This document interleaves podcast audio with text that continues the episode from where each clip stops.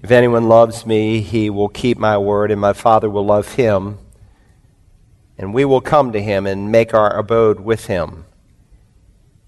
He who does not love me does not keep my words, and the word which you hear is not mine, but the Father who sent me. He who has my commandments and keeps them, he it is who loves me. And he who loves me shall be loved by my Father, and I will love him and will disclose myself to him. Father, to know you is to love you. To love you is to obey you and to know you even more.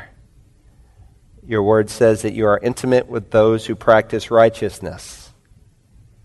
Thank you that as we obey what we know, we grow and you show us more of yourself and how that excites the human heart. So we cry with the Apostle Paul to know you even more is our passion in life. You've revealed your person in your word. And so, as we open it, we come with a deep sense of humility today, and we ask that you would help us to understand a very challenging passage. But all Scripture, you said, is given by inspiration of the Spirit of God, and it is for our benefit to teach us, to reprove us, to correct us, that we might be adequately equipped to do everything that you have planned for us to live out the works that you have ordained for us. So we submit our minds to the Spirit of God, our ultimate teacher, and pray that He would illumine the truth. I pray that He would help me today in my weakness, that He would strengthen me and use me and anoint me, and I ask it in Jesus' name. Amen. Would you take God's word this morning and turn to Daniel chapter 8? If you're new to the Bible, just find the Psalms. It's about dead center. And after Psalms, scan to the right, you'll come to Ezekiel, and right after that, you will come to the book of Daniel. I love Daniel. He's a man for all seasons. He's a man who teaches us how to morally, spiritually, and ethically live in a society that is becoming more and more pagan. He is an amazing individual. He's the prophet of the end time, but he's also the prophet of the meantime. He teaches us how to live today.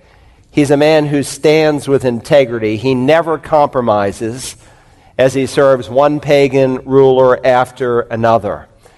Now, we've already seen that what the book of Revelation is to the New Testament, the book of Daniel is to the Old Testament. And you really will not be able to understand many of the great prophetic portions of the New Testament without understanding the prophet Daniel. Now, as you can see on this slide of the book, and just fill it all in if you would, uh, when you come to chapter 7, we turn a corner in our study of the prophet Daniel. We saw the first six chapters concern Daniel and his personal friends. It's historical in nature, there's a little bit of prophecy. But when you come to the seventh chapter, it deals with Daniel and his people's future. There's a little bit of history, but it's largely prophetical. It's the prophecy side of the book of Daniel. Now, when we met Daniel in chapter 1, he was around 15, 16 years of age. When we left him in chapter 6, he was in his late 80s. And of course, it's important to realize that when you come to chapter 6, which is really a capstone event in his life there in the lion's den, that it's not the end of his life, so to speak, and that the book hasn't ended yet. There's still chapters 7 through 12. He's towards the end of his life, but the book hasn't ended. There's 12 chapters in our Protestant Bible, there's 14 in the Roman Catholic Bible. We'll talk about that later. But there's 12 that God inspired, that He gave us by the Spirit of God. And so you meet him in his late 80s in chapter 6. So, how do you figure out chapters 7 through 12? Understand that 7 through 12, the four visions that we're studying, happen chronologically, but they don't happen after chapters 1 through 6. They happen in and around those times. So you see him as a teenager, we've seen him in his 40s, we saw him in his 60s, then in his 80s. And if you don't understand that, it will become kind of confusing to you. Now turn back a few pages to Daniel chapter 2, if you would. Daniel chapter 2, and look at verse 4 for just a moment. Daniel 2 and verse 4. Notice how verse 4 begins. Then the Chaldeans spoke to the king in Aramaic. And do you see right after that word Aramaic a little footnote, number one? And if you go out into the margin of your Bible, it tells you there's a marginal note. It says the text is in Aramaic from here through 728, which is what we finished. That's the end of chapter 7 last week. Now, most of you know that God inspired the Bible in three languages Hebrew, Greek, and Aramaic. The New Testament is virtually all Greek with a few sentences in Aramaic. The Old Testament is virtually all Hebrew with a few chapters here and there in Aramaic. And in the early portion of our series in Daniel, I explained why the Aramaic sections were Aramaic. Let me remind you with this portion. When you come to chapter 2 all the way through chapter 7, it's in Aramaic because, number one, it's the language of the Babylonian court. We saw Daniel and his three friends learning that language when they came to Babylon. It's a Semitic language of Hebrew, so it's very similar, but it is distinctly different. And so they're involved in that three year curriculum. And so, it being the public official language of Babylon, God wanted to put this portion of Scripture in Aramaic to set the Gentile nations and this Gentile empire that is in authority when Daniel writes this book. Secondly, since this prophecy uh, is concerning the Gentiles, he puts it in Aramaic. So, as you can see in this chart, Hebrew chapter 1 1 through 2 4. Remember, the chapter and verse divisions are artificial, added almost a thousand years after the Bible was done. Chapter 2, the middle of verse 4, all the way through the end of chapter 7, where we finished last time, that deals with the prophetic section as it relates to the Gentile nations of the world, what Jesus called the times of the Gentiles. And then, chapter 8, where we begin today, we deal with the prophetic history of Israel. We're going to do all of chapter 8 today. We're going to take it as one unit. Some of the chapters we'll spend three or four weeks on. So you need to fasten your pew belts today because we're going to work hard, all right? Now, with that said, let's get to your note taking outline. If you want to jot down some notes for study, and this is one of those passages, if you really want to know God's Word, you're going to have to search it, go back and study it maybe listen to the message again, it opens with the introduction to the vision. This is a very, very heavy vision because when Daniel comes to the end of this vision, we read in verse 27 Then I, Daniel, was exhausted and sick for days. Then I got up again and carried on the, biz- the king's business, but I was astounded at the vision, and there was none to explain it. Now, if we can grasp what Daniel grasped, we'll understand why, why he reacted the way he did. So we discover in verse 1 first something about the time of the vision. By way of introduction, he tells us something about the time of the vision. In the third year of the reign of Belshazzar, the king, a vision appeared to me, Daniel, subsequent to the one which appeared to me previously. Immediately you read that and you say, Belshazzar, this is chapter 8. I thought he died back in chapter 5. The night Darius the Mede came in and conquered the kingdom. He did. But again, remember, chapters 7 through 12 fit in and around the first six chapters. Let me give you a chart so you can see it visually. The book opens with Daniel and his three friends coming in the first deportation from Jerusalem. The Babylonian captivity begins. Chapter 2, God gives Nebuchadnezzar a dream. Daniel interprets it. It's a dream that explains the history of the nations, beginning with Daniel's day all the way until the second coming of Christ. Of course, in that dream, the first kingdom with a head of gold represents Nebuchadnezzar. He's rather enthralled, so he builds a statue all out of gold, and he asks everyone to bow down and worship. And of course, Daniel's three friends do not. When you come to the fourth chapter, we find this man whose wings were plucked, who was given a new heart, as we saw in the vision of the seventh chapter. He's humbled and he lives like an animal for seven years. You'll meet Nebuchadnezzar in heaven someday. God can save the worst of folks. Between chapters 4 and 5, chapter 5 being the fall of Babylon, that night when Darius the Mede sees the handwriting on the wall, and God brings, or when Belshazzar the king sees the handwriting on the wall, and Darius the Mede comes in and conquers Babylon, between 4 and 5, two visions. The one we studied in the last three weeks in chapter 7, dealing with the times of the Gentiles, and the vision that we're going to study today that will take us all the way to the coming Antichrist, the ram and the he goat. Then chapter 5 takes place, and then one of the most remarkable prophecies in all of the Word of God. Many a Jewish person has been converted by the ninth chapter. It's the 70 weeks prophecy of Daniel. It's one of the most fascinating and profound prophetic portions in all of Scripture. We'll spend at least three weeks in that section. Then Daniel in the lion's den. So between five and six, you have the 70 weeks prophecy. And then the final vision is introduced in the 10th chapter, where you see the dark side. You see what is operating in the invisible realm. You'll never read the news the same way when you read the 10th chapter. And it serves as an introduction to the final vision and conclusion found in chapters 11 and 12. So it opens in the third year of Belshazzar. So that's after the humbling of Nebuchadnezzar and before the overthrow of Belshazzar, the night when Darius the Mede came in.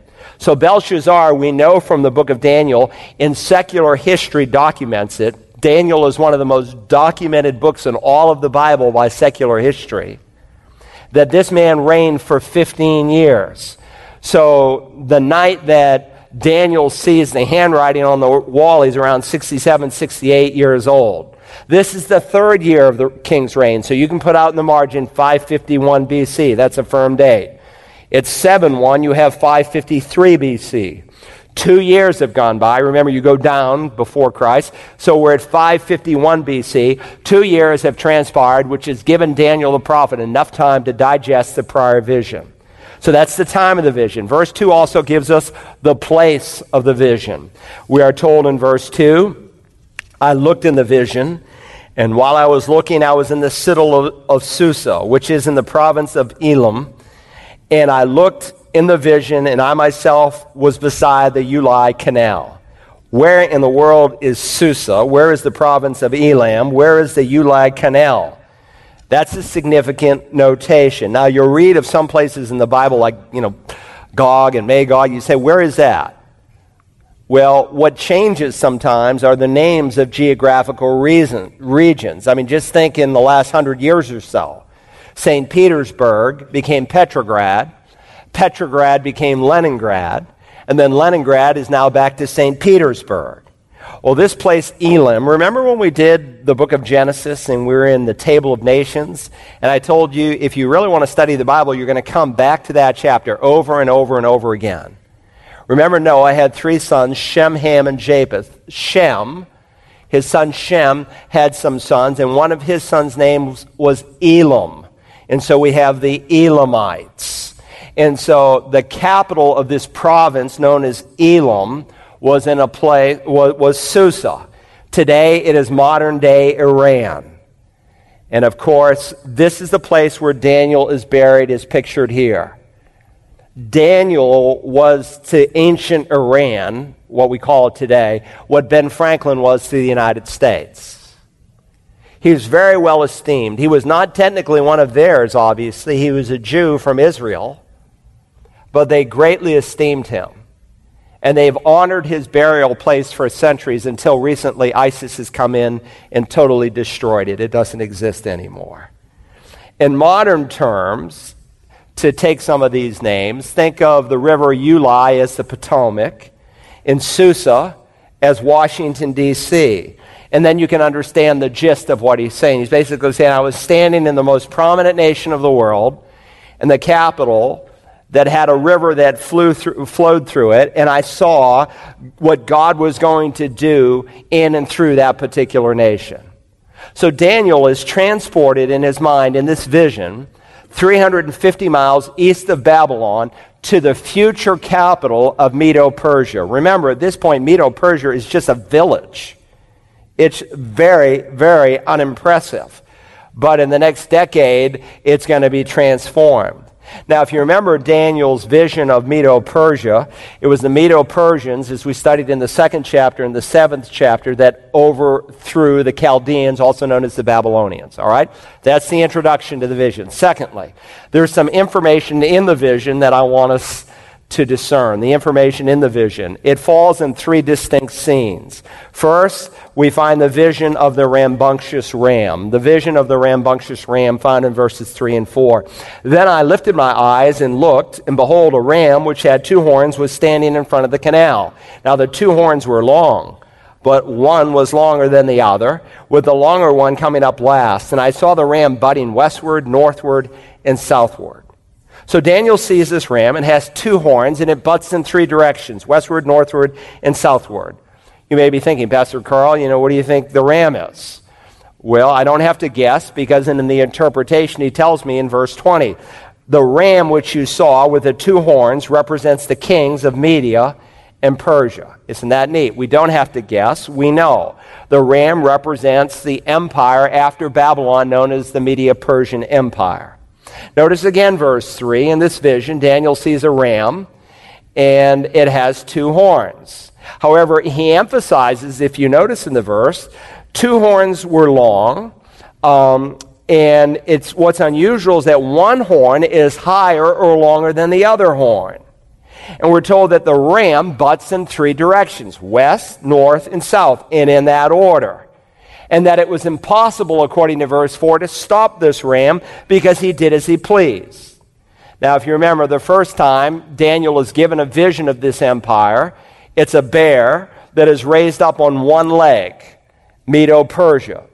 It's also Nebuchadnezzar had a vision, but when Daniel's given the vision, it's the bear that's raised up on one leg. In this particular vision, it's a ram with two long budding horns depicting really its vicious, hateful nature.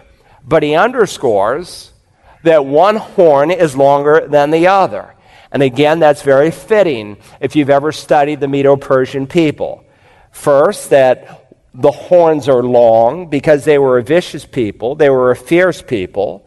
In fact, 150 years before they ever come into existence, Isaiah the prophet writes about this empire. Let me read to you from Isaiah 13. You might want to put it in the margin next to this verse, Isaiah 13, 17 through 18, because God describes the vicious nature of these people.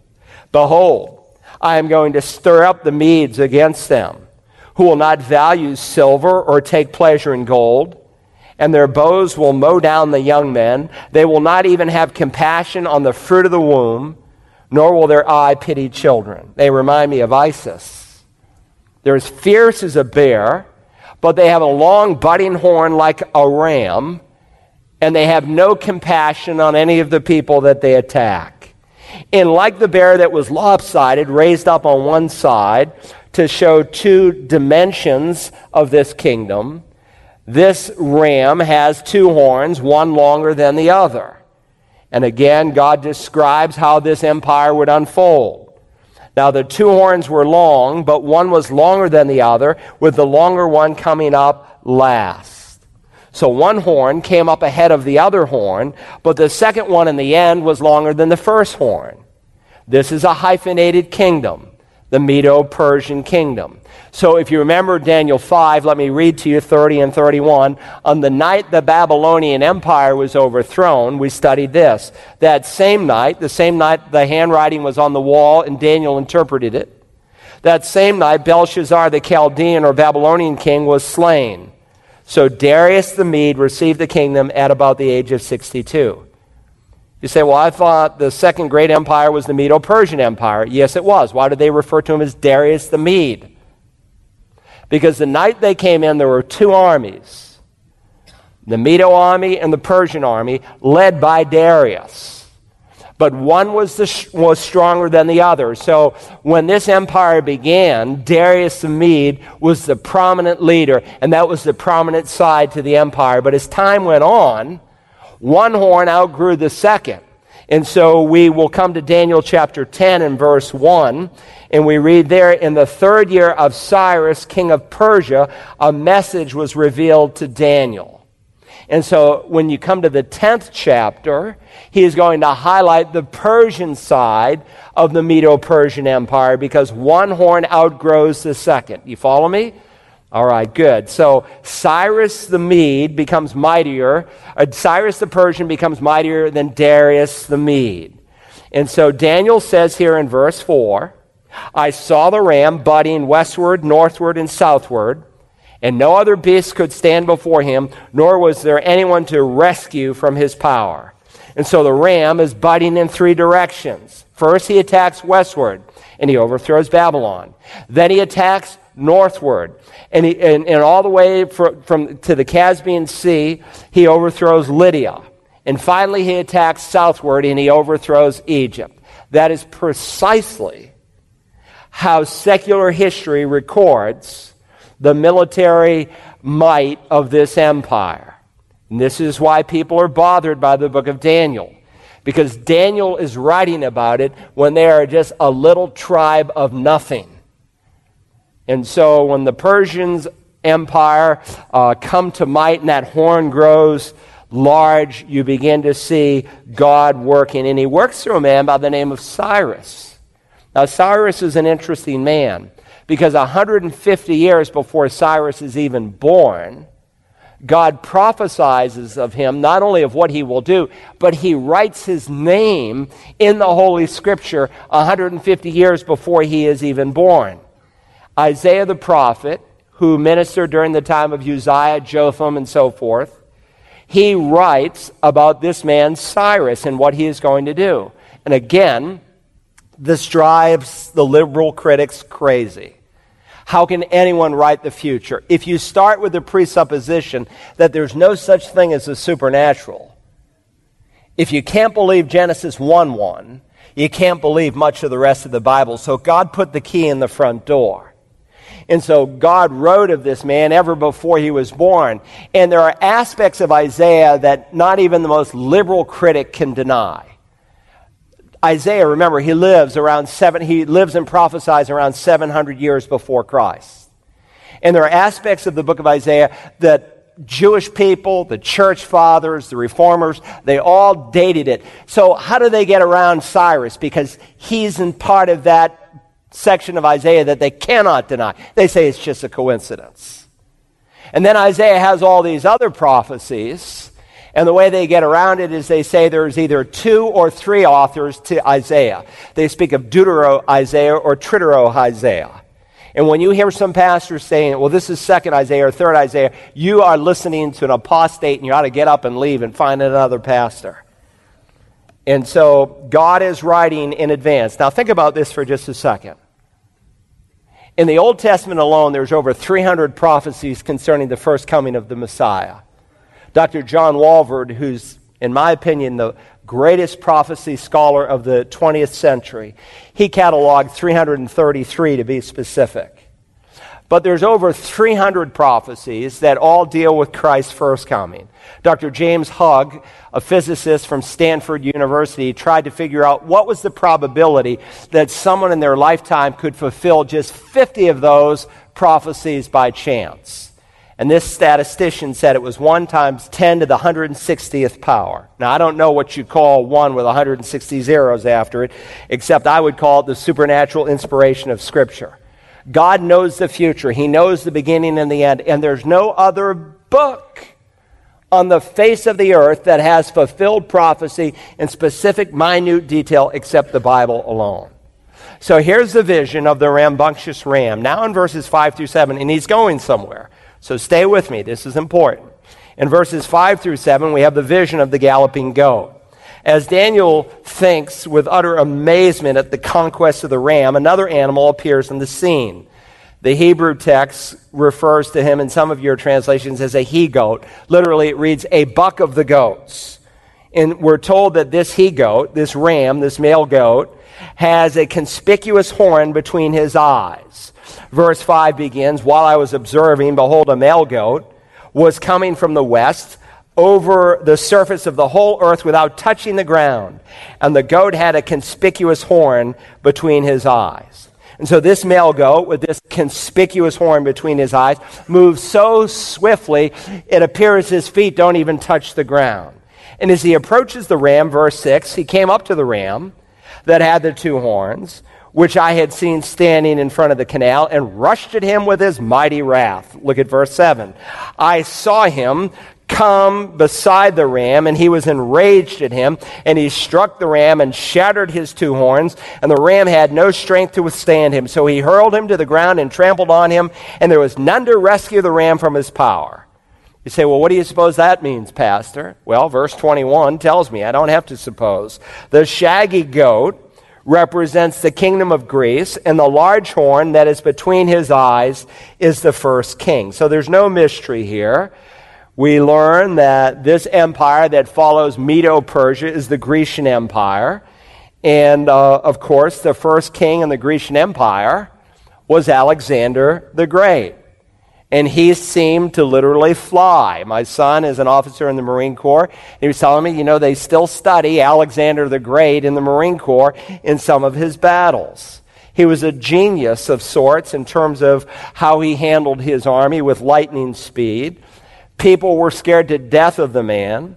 He was the son of the brilliant Philip of Macedon, and his mother's name was Olympias. One biographer writing of Alexander said Alexander inherited the best quality, qualities of both his parents.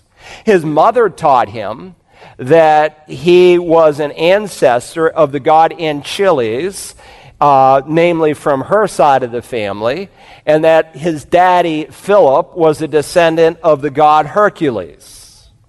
Now, you talk about motivating a young man. And of course, at the age of 14, it is said that he broke a horse that no one could ever, ever break. And he used that same horse to run all of his battles until his death.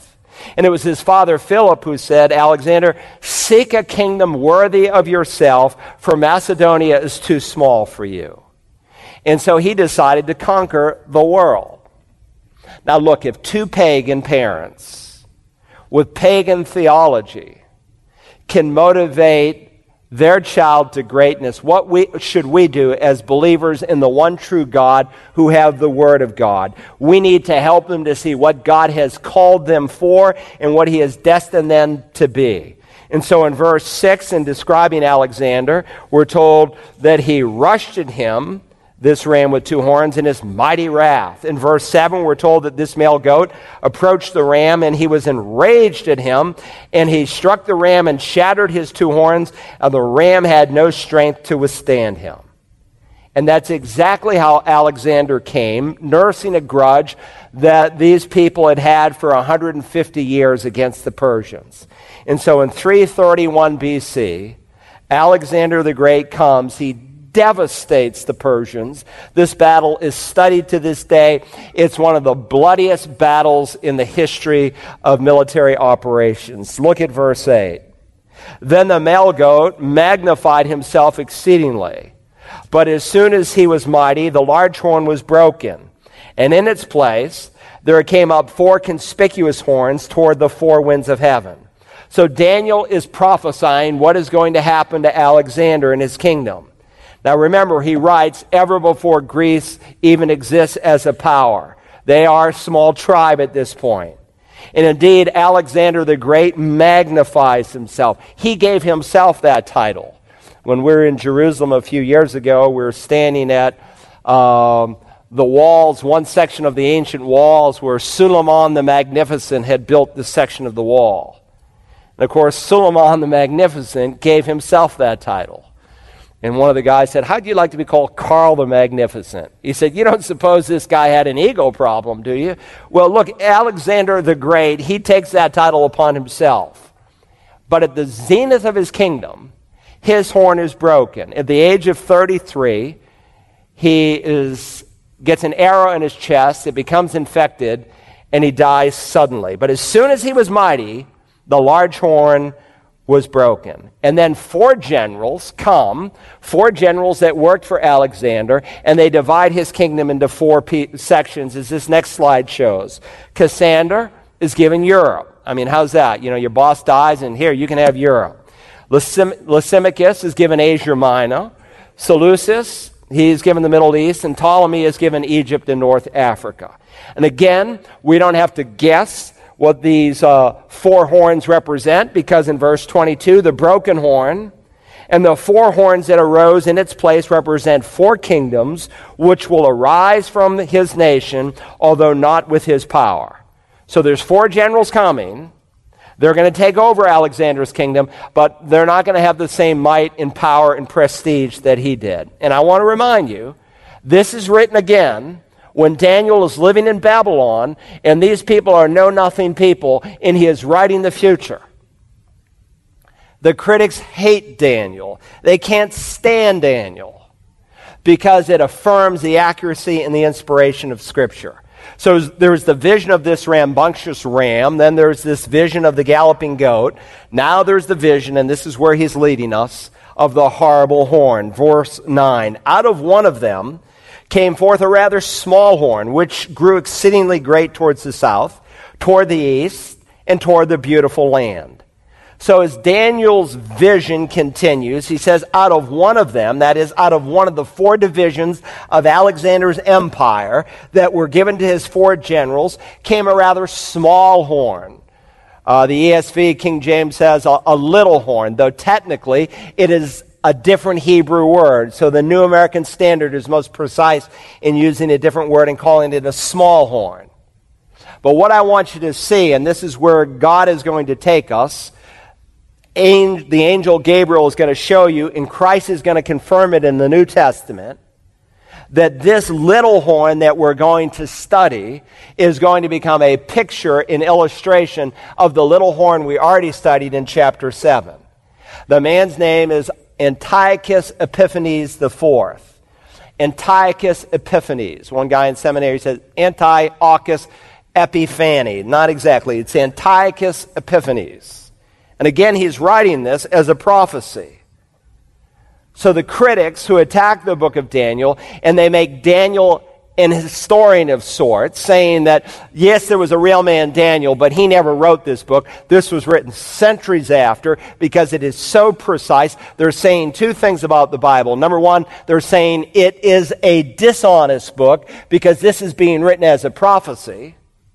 And number two, they are calling the Lord Jesus a sinner because in Matthew 24 15, he will quote the prophet Daniel and he will refer to Daniel not as Daniel the historian, but as Daniel the prophet.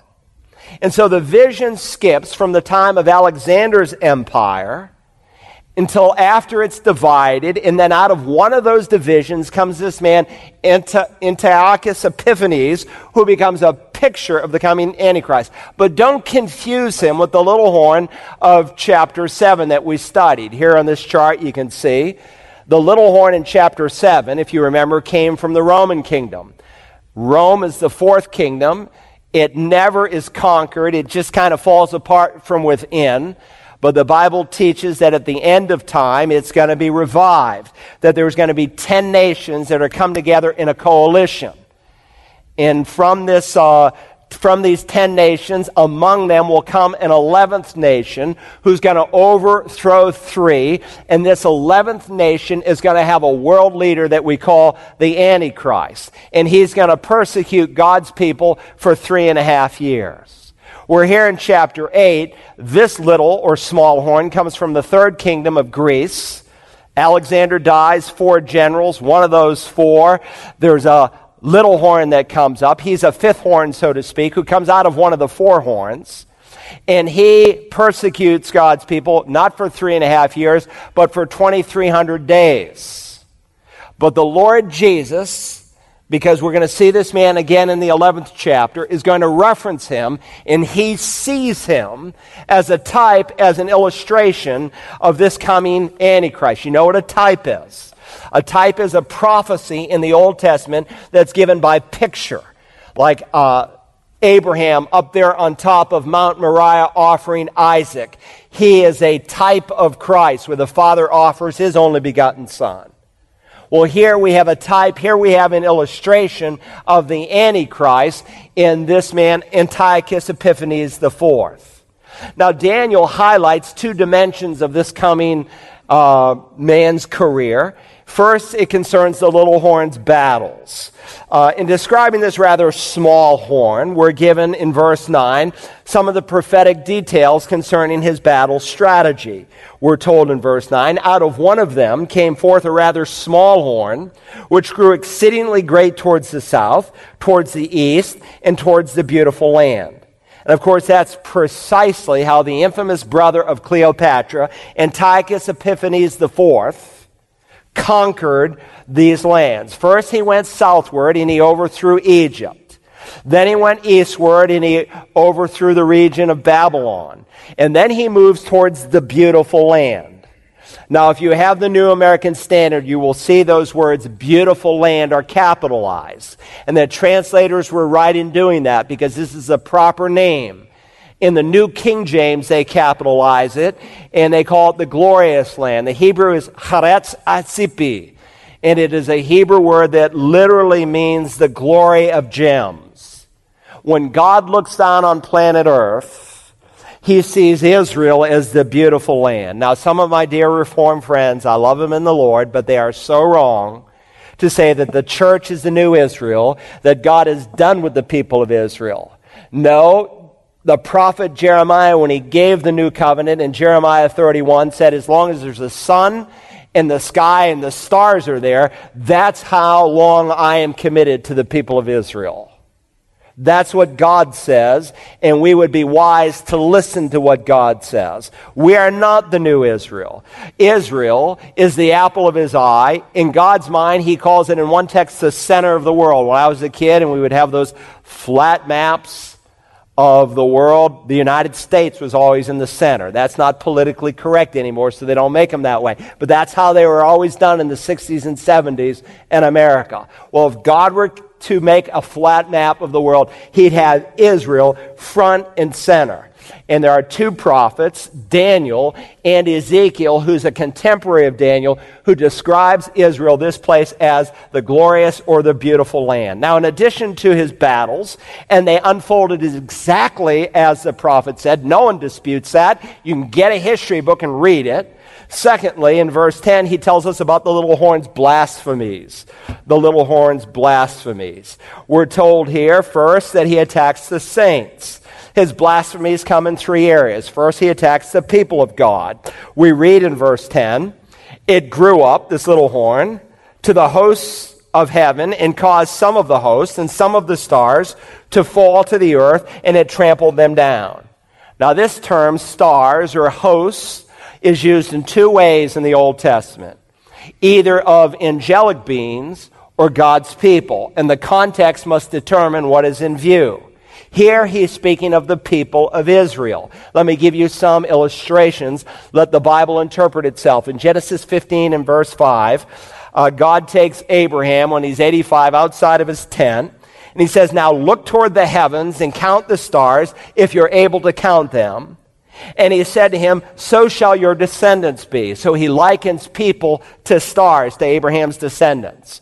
When he's 120 years old, just after he attempted to offer up Isaac, God said this in Genesis 22 17 Indeed, I will greatly bless you, and I will greatly multiply your seed as the stars of the heavens. In Genesis 12 and verse 3, we will come to this at the end of Daniel in the conclusion.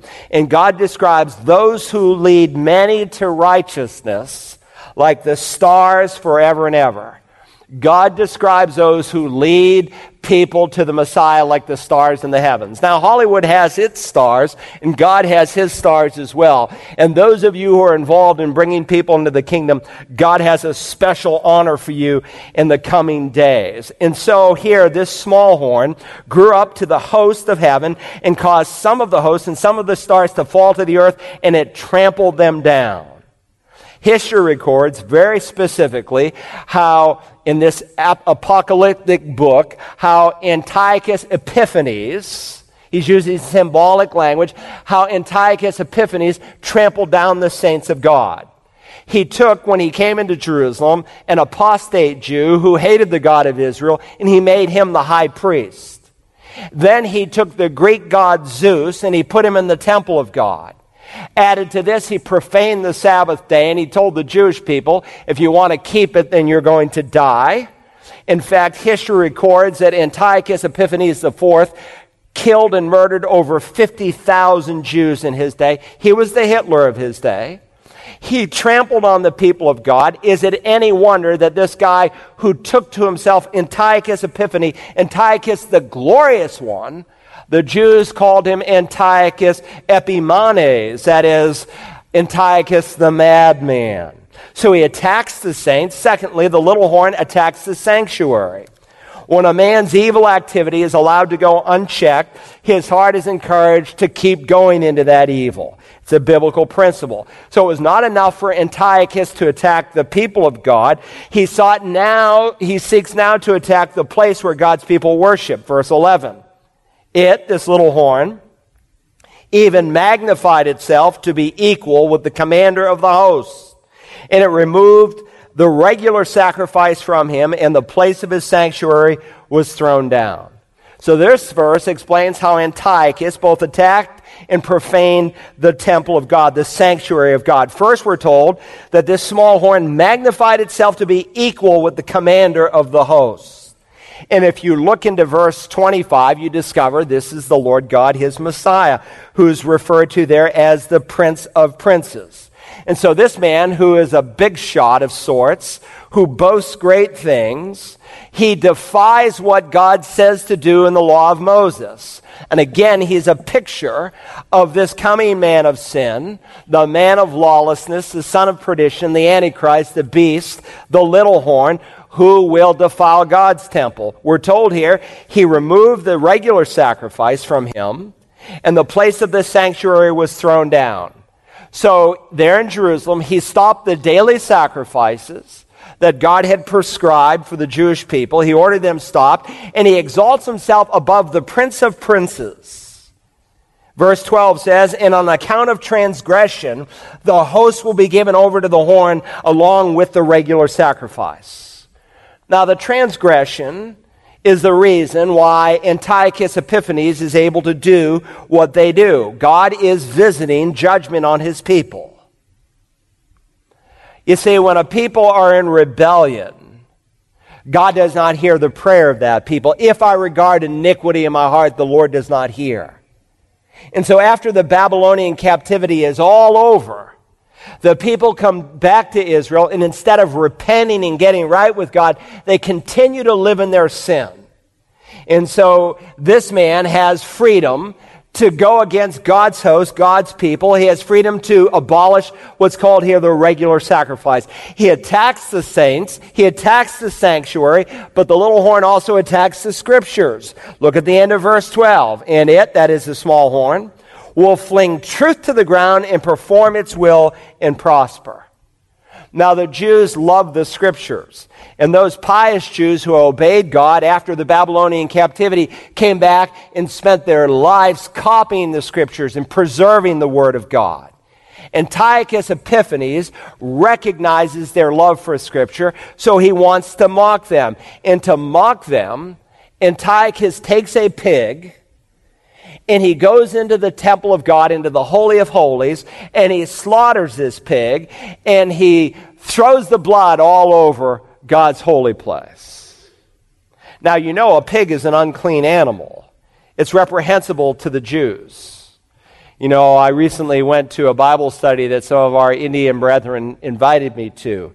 And I spent about 11 hours one day smoking a Boston butt. I thought they would just love it. I mean, it was beautiful. It just fell apart. Beautiful smoke ring. It couldn't be nicer. And I brought it. They said, What's that? I said, Oh, that's, uh, that's pork, Boston butt. Everybody got kind of quiet. And nobody looked at it and did anything with it. And I saw him eating all around it. And one dear brother, Marvin, just wanting to be gracious to me, he took a little bit and put it in his mouth. But you know what a pig is? A pig is nothing but a buzzard with four legs. That's all. For, for them to eat pig, I understand, and I'll bring chicken next time. For them to eat pig would be like me coming to your Thanksgiving dinner and bringing one of our South Carolina buzzards, turkey buzzards. That's how they view it, all right? Well, here's Antiochus, and he takes the blood of this pig and he, and he flings it all over this place we call the Holy of Holies and he mocks the living God. Now, people often ask, as the psalmist does, why do the wicked prosper? It's not because God does not see. It is not because God does not care. But as 2 Thessalonians 2 7 says, the mystery of iniquity must be completed. God cares, God sees, and God does not usurp man's free will. He allows in his permissive will man to act freely, but someday God's going to fix it. Now that's the introduction to the vision. That's the information in the vision. Finally, or thirdly, I want you to see the interruption during the vision. There's an interruption before he gives the interpretation, and it's a very important interruption. Now, to some degree, I've been interpreting the vision as we move along. But unlike Daniel, he didn't have the interpretation. It hadn't been given to him yet. And so he is basically thinking, what is this all about? You know, the prophets were so inspired, Peter tells us in his first epistle, that they would write the scriptures. God worked through their personalities. They weren't like robots. They were moved along by the Holy Spirit, and you see different writing styles. But then after they wrote it, they had to go back and study it to see what it meant. That's how inspired they were. And so it's like Daniel is seeing this vision be like a stenographer uh, writing down the lecture of a PhD in physics and he has no idea what it's about, but he's writing it down and, and then he wants to understand what it's all about. So there's this interruption. And we are signaled that there is interruption with the very first word in verse 13, the word then. And I want to make two observations concerning this interruption. First, what was overheard by Daniel? Let's think about what was overheard. There are two angels that are talking and speaking to one another, and he overhears it. Notice verse 13. Then, then I heard a holy one speaking and another Holy One said to that particular one who was speaking, How long will the vision about the regular sacrifice apply while the transgression causes horror, so to allow both the holy place and the host to be trampled? So here's one angel asking another angel. You know, on some of the TV shows and popular pagan literature on angels that fill shelves in the bookstores in America, Angels are sometimes presented almost as omniscient people, but they're not. They are persons. They're not human persons. They're angelic persons. We will judge angels someday, but they are just like us in that they are created and they are finite.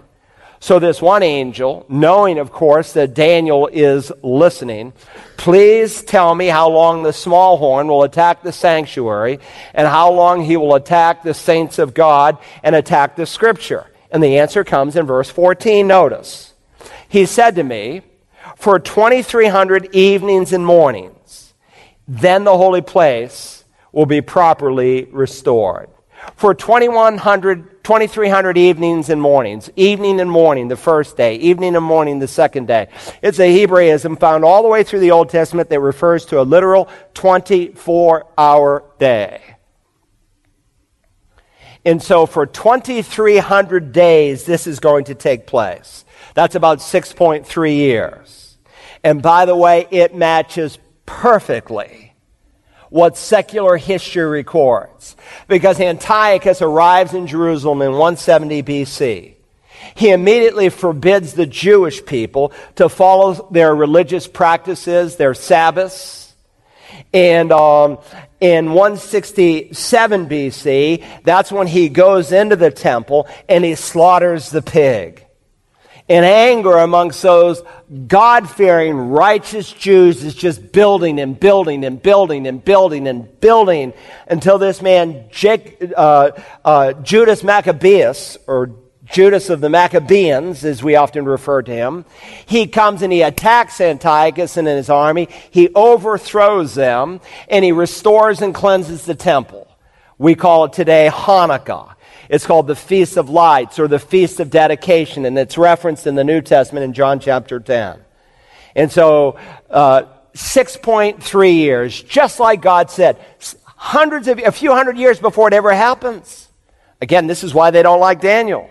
They say, no one could write like this. He has to be writing in the past. After it happened, he can't be writing the future. So that's what he overheard. Secondly, what was overwhelming to Daniel? Well, first, he's overwhelmed by the man, as we're going to read of him here in verses 15 and 16. We read of this man. When I, Daniel, had seen the vision, I sought to understand it. And behold, standing before me was one that looked like a man. This angel looked like a man. Why? Because angels can appear like people when they come to earth. The Bible says in the book of Hebrews, do not neglect to show hospitality to strangers, for by this some have entertained angels without knowing it. Now, in the invisible realm, when the church gathers for worship, the Bible says there are angels that are here watching us. Paul tells us that. But sometimes there can be angels among us. The guy next to you, you've never seen him before, he might be an angel. He said, He looks more like the devil to me, Pastor. Well, listen, uh, they come in a human appearance, and notice how this angel is positively identified. And I heard the voice of a man between the banks of Ulai. And he called out and said, Gabriel, give this man, meaning Daniel, an understanding of the vision. Now, there are only two named angels in the Bible.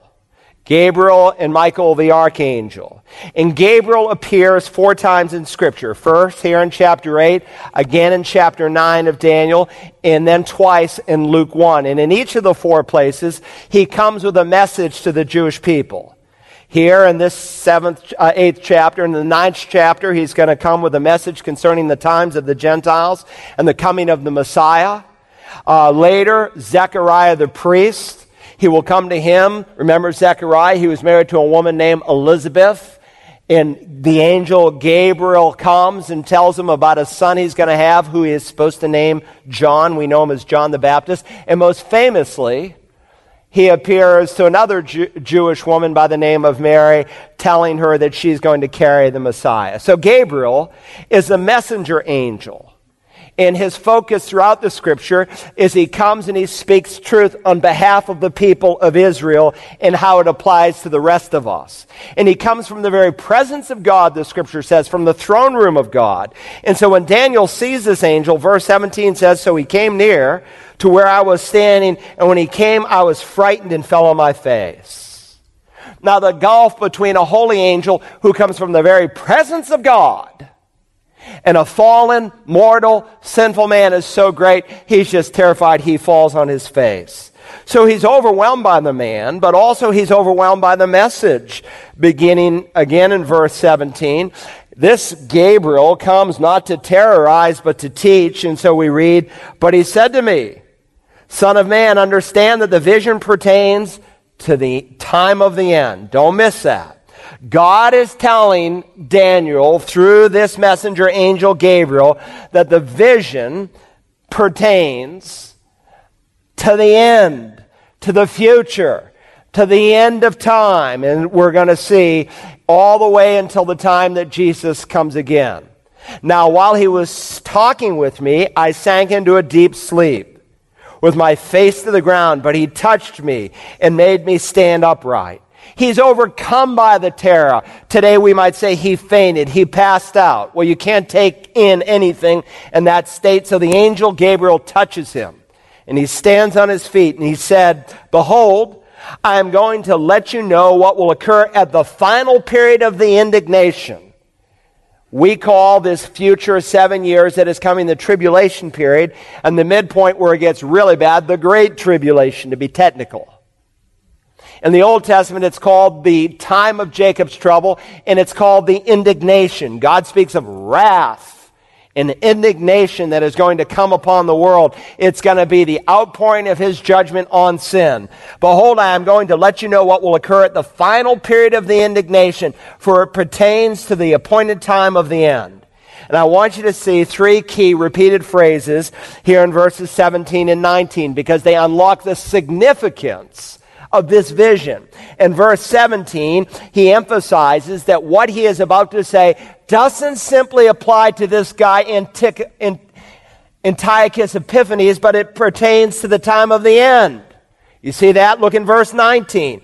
He, he, tells us that it's going to occur at the final period of the indignation during the great tribulation when the Antichrist, this false Messiah, will come on the scene. And again in verse 19, for it pertains to the appointed time of the end. And by the way, he'll use this phrase another time when we come to the 12th chapter in the fourth verse, where he speaks once again of the appointed time of the end. And it is clear, crystal clear from that text that he's talking about that time when Messiah will come and raise the dead out of the graves.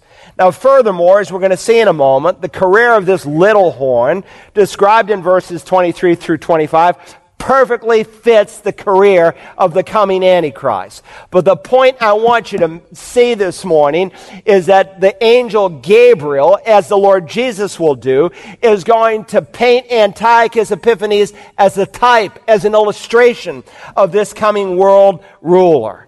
He is, in essence, the Antichrist of the Old Testament. He foreshadows what is still ahead of us. Now, as this slide shows, many times in the Old Testament, there is what we call a near and a far fulfillment a near fulfillment that could happen in months or maybe in a hundred years, and then a far fulfillment way out there in the future. A lot of you know Isaiah 7:14. Behold, a virgin is going to conceive and bear a child, and it's near fulfillment as it applied to Ahaz, but it's future fulfillment down the corridors of time. The law of what we call double fulfillment.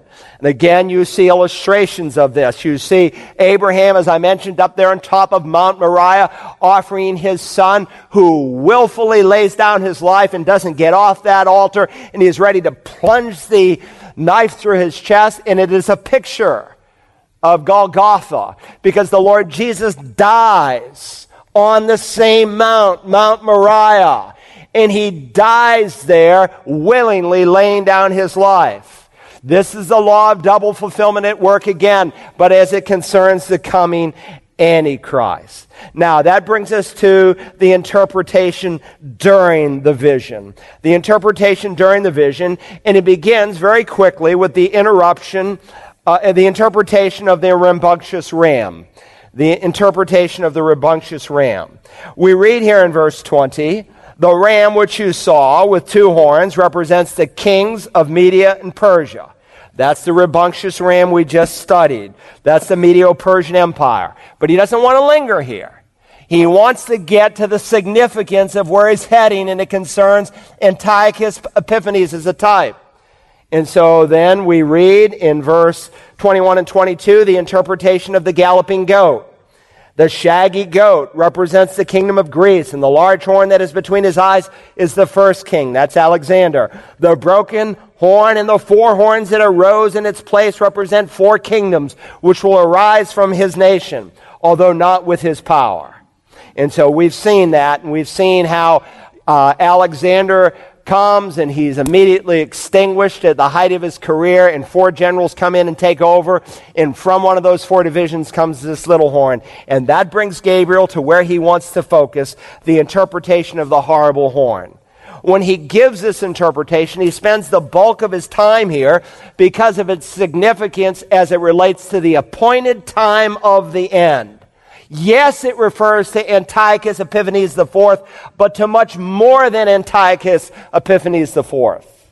And this king in that day had four characteristics that will perfectly mimic this coming king, uh, this coming world leader that we call the Antichrist. Four characteristics are highlighted about this coming leader's life. First, the Antichrist will have a hellish ministry. We read here in verses 23 and 24, in the latter period of their rule, when the transgressors have run their course, a king will arise insolent and skilled in intrigue. His power will be mighty, but not by his own power. So a king is going to arise in the latter period of their rule, the end of time. And again, the immediate context relates it to these four kingdoms and the four divisions and this small horn or little horn that comes out of the Seleucid dynasty that pictures this coming Antichrist. And we're told he will come when the transgressors have run their course. Again, after the Babylonian exile, the Jewish people come back into the land. They do not repent of their sin. They continue in their sin. And it gets progressively worse. And because they don't repent, God uses a pagan king to judge them. Very often in the scriptures, he will refer to some hardcore pagans as his instruments he will use pagan kings to judge the people of God because of their indifference towards things that they shouldn't be indifferent to. And then God extinguishes them. And God doesn't answer their prayers. Why? Because they're lukewarm. And some of you this morning, you're lukewarm. Remember, the church at the end of the age will be a lukewarm church, Jesus said. It will not be a church that will be passionate and on fire for Christ. I was just received last night a, a blog from someone, and they said it's rather unusual. The seminary I go to, on Sunday morning, there are hundreds of cars in student housing, and none of them leave to go to church a lukewarm church at the end of the age. Some of you, if you had something more important like a golf game or a time out on the river or a vacation to start, you wouldn't be here because you build your schedule around what's convenient for you. That's the lukewarm stage. And so when the iniquity have run their course, come to the full, reach their full limit depending on your translation, then God brings his indignation the dam of God's mercy will break. It broke in the day of Antiochus Epiphanes, and it's going to break again when the Antichrist comes. And this world is going to experience wrath like they have never seen. This king is insolent. Uh, uh, he is also described as, a, as having a fierce countenance. Uh, verse 23 says he's skilled in intrigue. The New King James says that he understands sinister schemes. He has a fierce countenance. And this word for intrigue is a Hebrew word for riddles. He, he, he, has the ability to take knotty problems that no one can solve and to solve them. He understands literally, the text says, dark sentences. How can he do that? Because he has a power that's not his own. He's tapped into the occult. Look, there are law enforcement agencies in our country that will go to psychics to help them to solve murders, and they solve the murders. How is that? Because some murders are inspired by the devil himself. Look, there's a lot that people do that has nothing to do with the devil. It just comes from their fallen Adamic nature where they're carried away in their own lusts, as James says, and they do evil. But there are some people who have given themselves to the evil one. And if you're into the occult and you're communicating with the demonic world, and you know that the thief who comes to kill and to destroy and to steal used one of his demons to pull off a murder, sometimes you can tell law enforcement who that person is. Why would you want to do that? So that people will be intrigued by the occult, that people will be awed by power. Look, all power is not good power. There's evil power as well as holy power that is at work.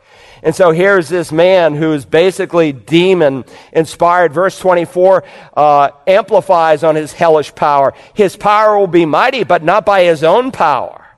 But remember, the angel Gabriel tells him that this vision doesn't pertain just to Antiochus, but to the time of the end.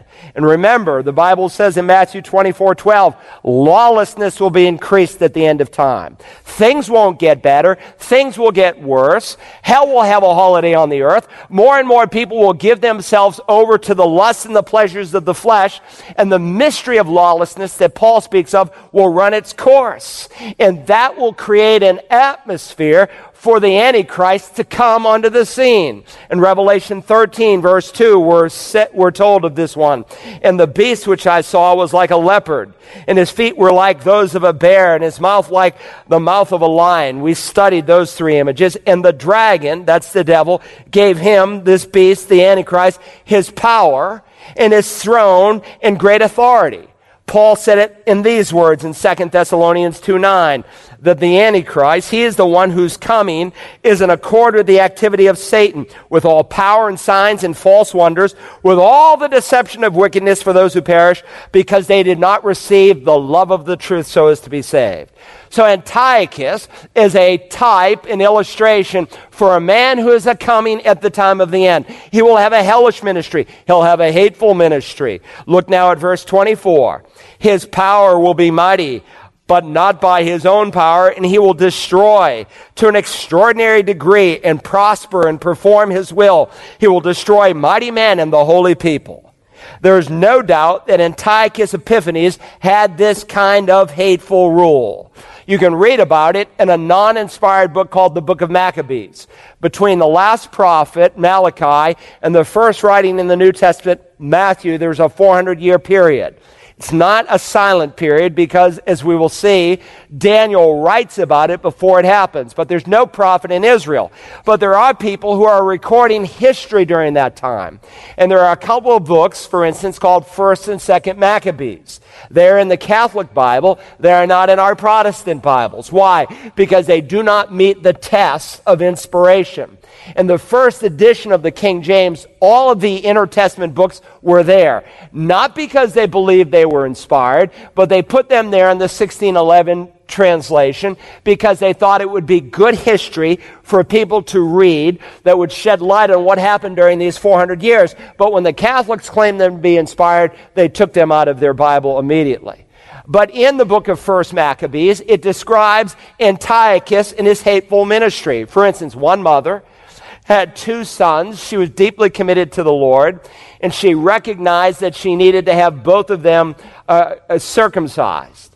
And after the circumcision was done, she, Antiochus took those two boys, hung them around the mother's neck after he had slaughtered them, made her walk through the city, and then threw her over the city wall where she was smushed. Another mother had seven sons that were godly men who loved the living God. And Antiochus, because he had a disdain for those who loved the Lord, had them literally fried to death with a flat iron. He had a hateful ministry.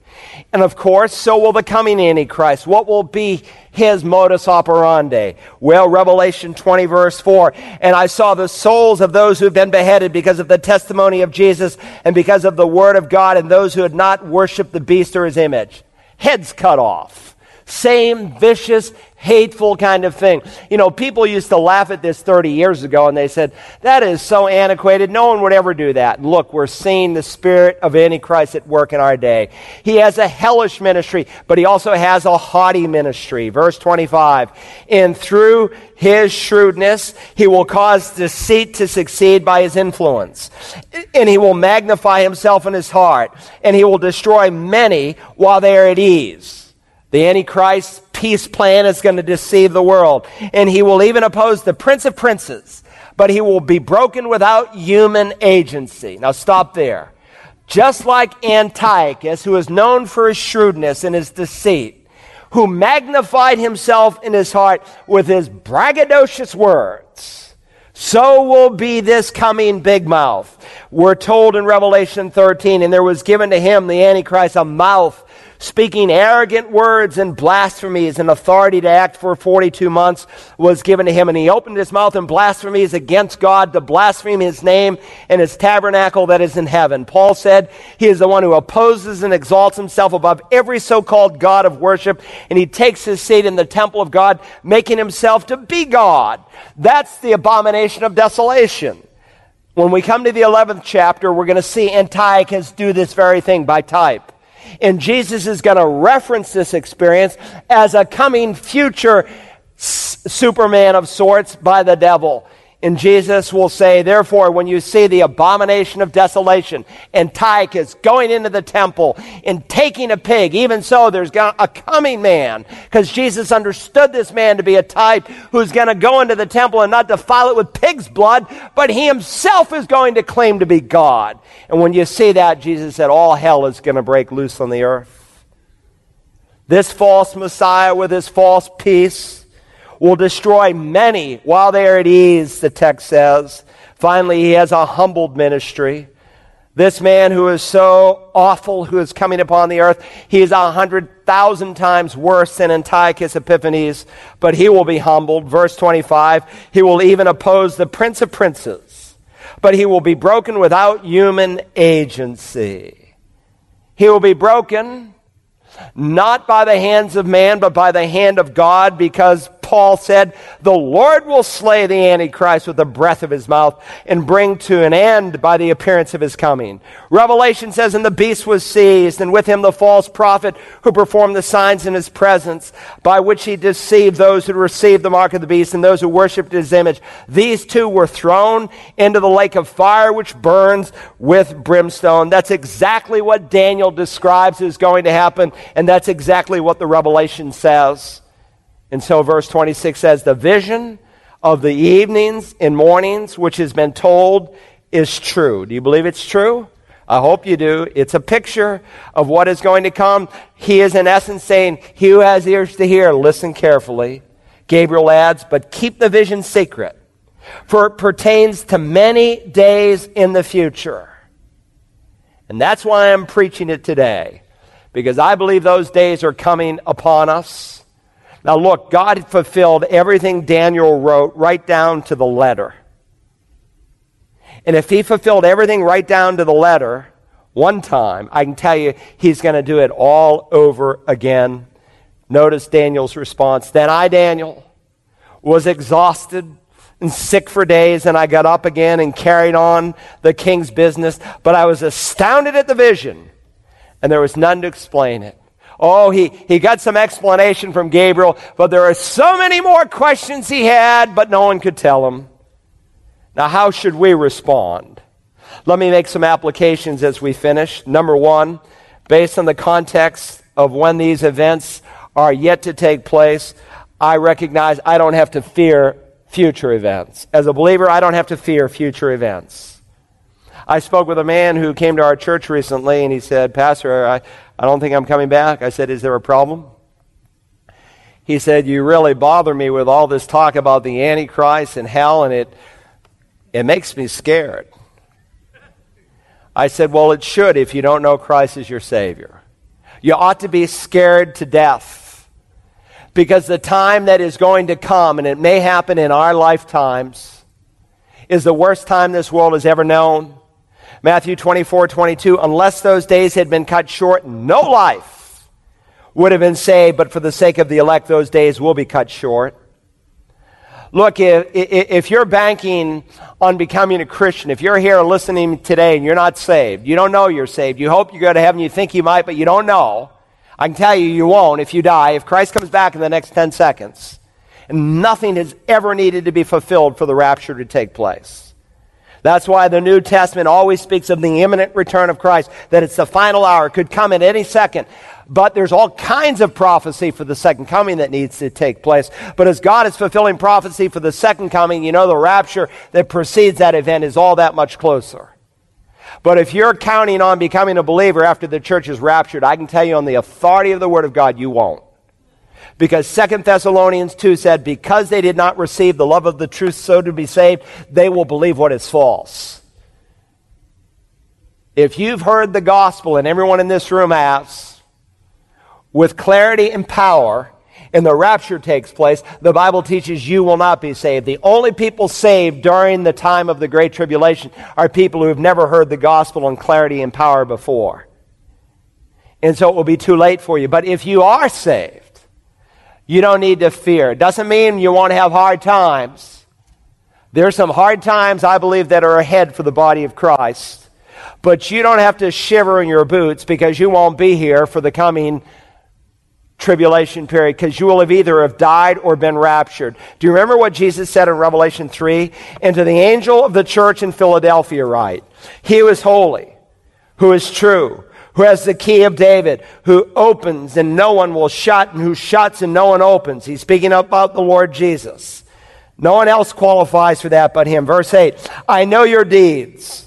Behold, I have put before you an open door which no one can shut, because you have a little power and have kept my word and have not denied, de- denied my name. Oh, by God's grace, thank God we have at least a little power as a church. We have a little power. We've kept his word. We've not denied his name. Now look at verse 10 in that chapter.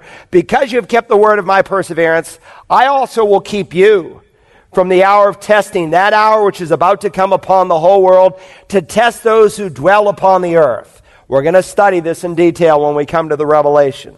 But God made a promise to the church at Philadelphia because they were genuine, real, living, blood bought, born again people, that they would not be here for the hour of testing that would come upon the whole world. Listen, there's never ever in the history of man been an hour of testing that has come on all of the planet at once.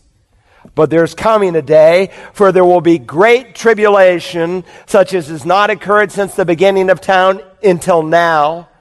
and never shall again, Jesus said. But then he says to this church, He who has an ear, let him hear what he says to the churches. Please note, this is not what God has said. This is what God is saying. This is not what God said simply to the church at Philadelphia. This is what God is saying to the churches, plural, to Community Bible Church and others. You won't be here for that time. Thank God. Finally, I think by application we ought to share the way of salvation with others. I want to tell you, my friend, just because I have found personal peace and forgiveness and my name's written in the Lamb's book of life and the Spirit has flooded my heart and borne witness to me that I've become a child of God, I can't do nothing. I must warn people. There's a lot of Christians who are doing important things, but they're not relating those things to eternity. Look, we need to warn people that there's coming a day of judgment. And it's far worse than the coming great tribulation. Because the great tribulation will unfold into an eternal hell of wrath that will never, ever end. And if you're not a believer today and the church is raptured, it will be forever too late. You think, oh, that won't happen. It's going to happen one of these days. And it will be forever too late for you and you will have no excuses before the living God because there's a pastor here in Beaufort, South Carolina, who is warning you today what the scripture says. Today is the day of salvation. Tomorrow may be forever too late.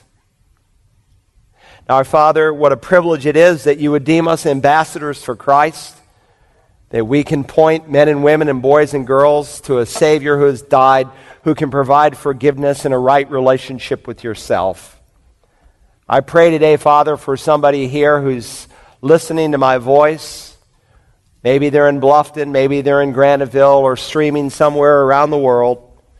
Father, thank you for our internet and the many countries every week that listen. I pray today for someone who's unsure of heaven and I pray that today that they would call upon the name of Jesus to be saved. For you said, whosoever will may come. Whoever will call upon his name will be saved. Would you recognize that he is Lord? He is the one who bore all of your wrath that you might have forgiveness.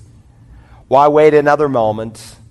Why not say in simple childlike faith, Lord Jesus, save me? And because you have saved me by your death and resurrection, I will openly confess you before men and spend the rest of my life in gratitude living for you.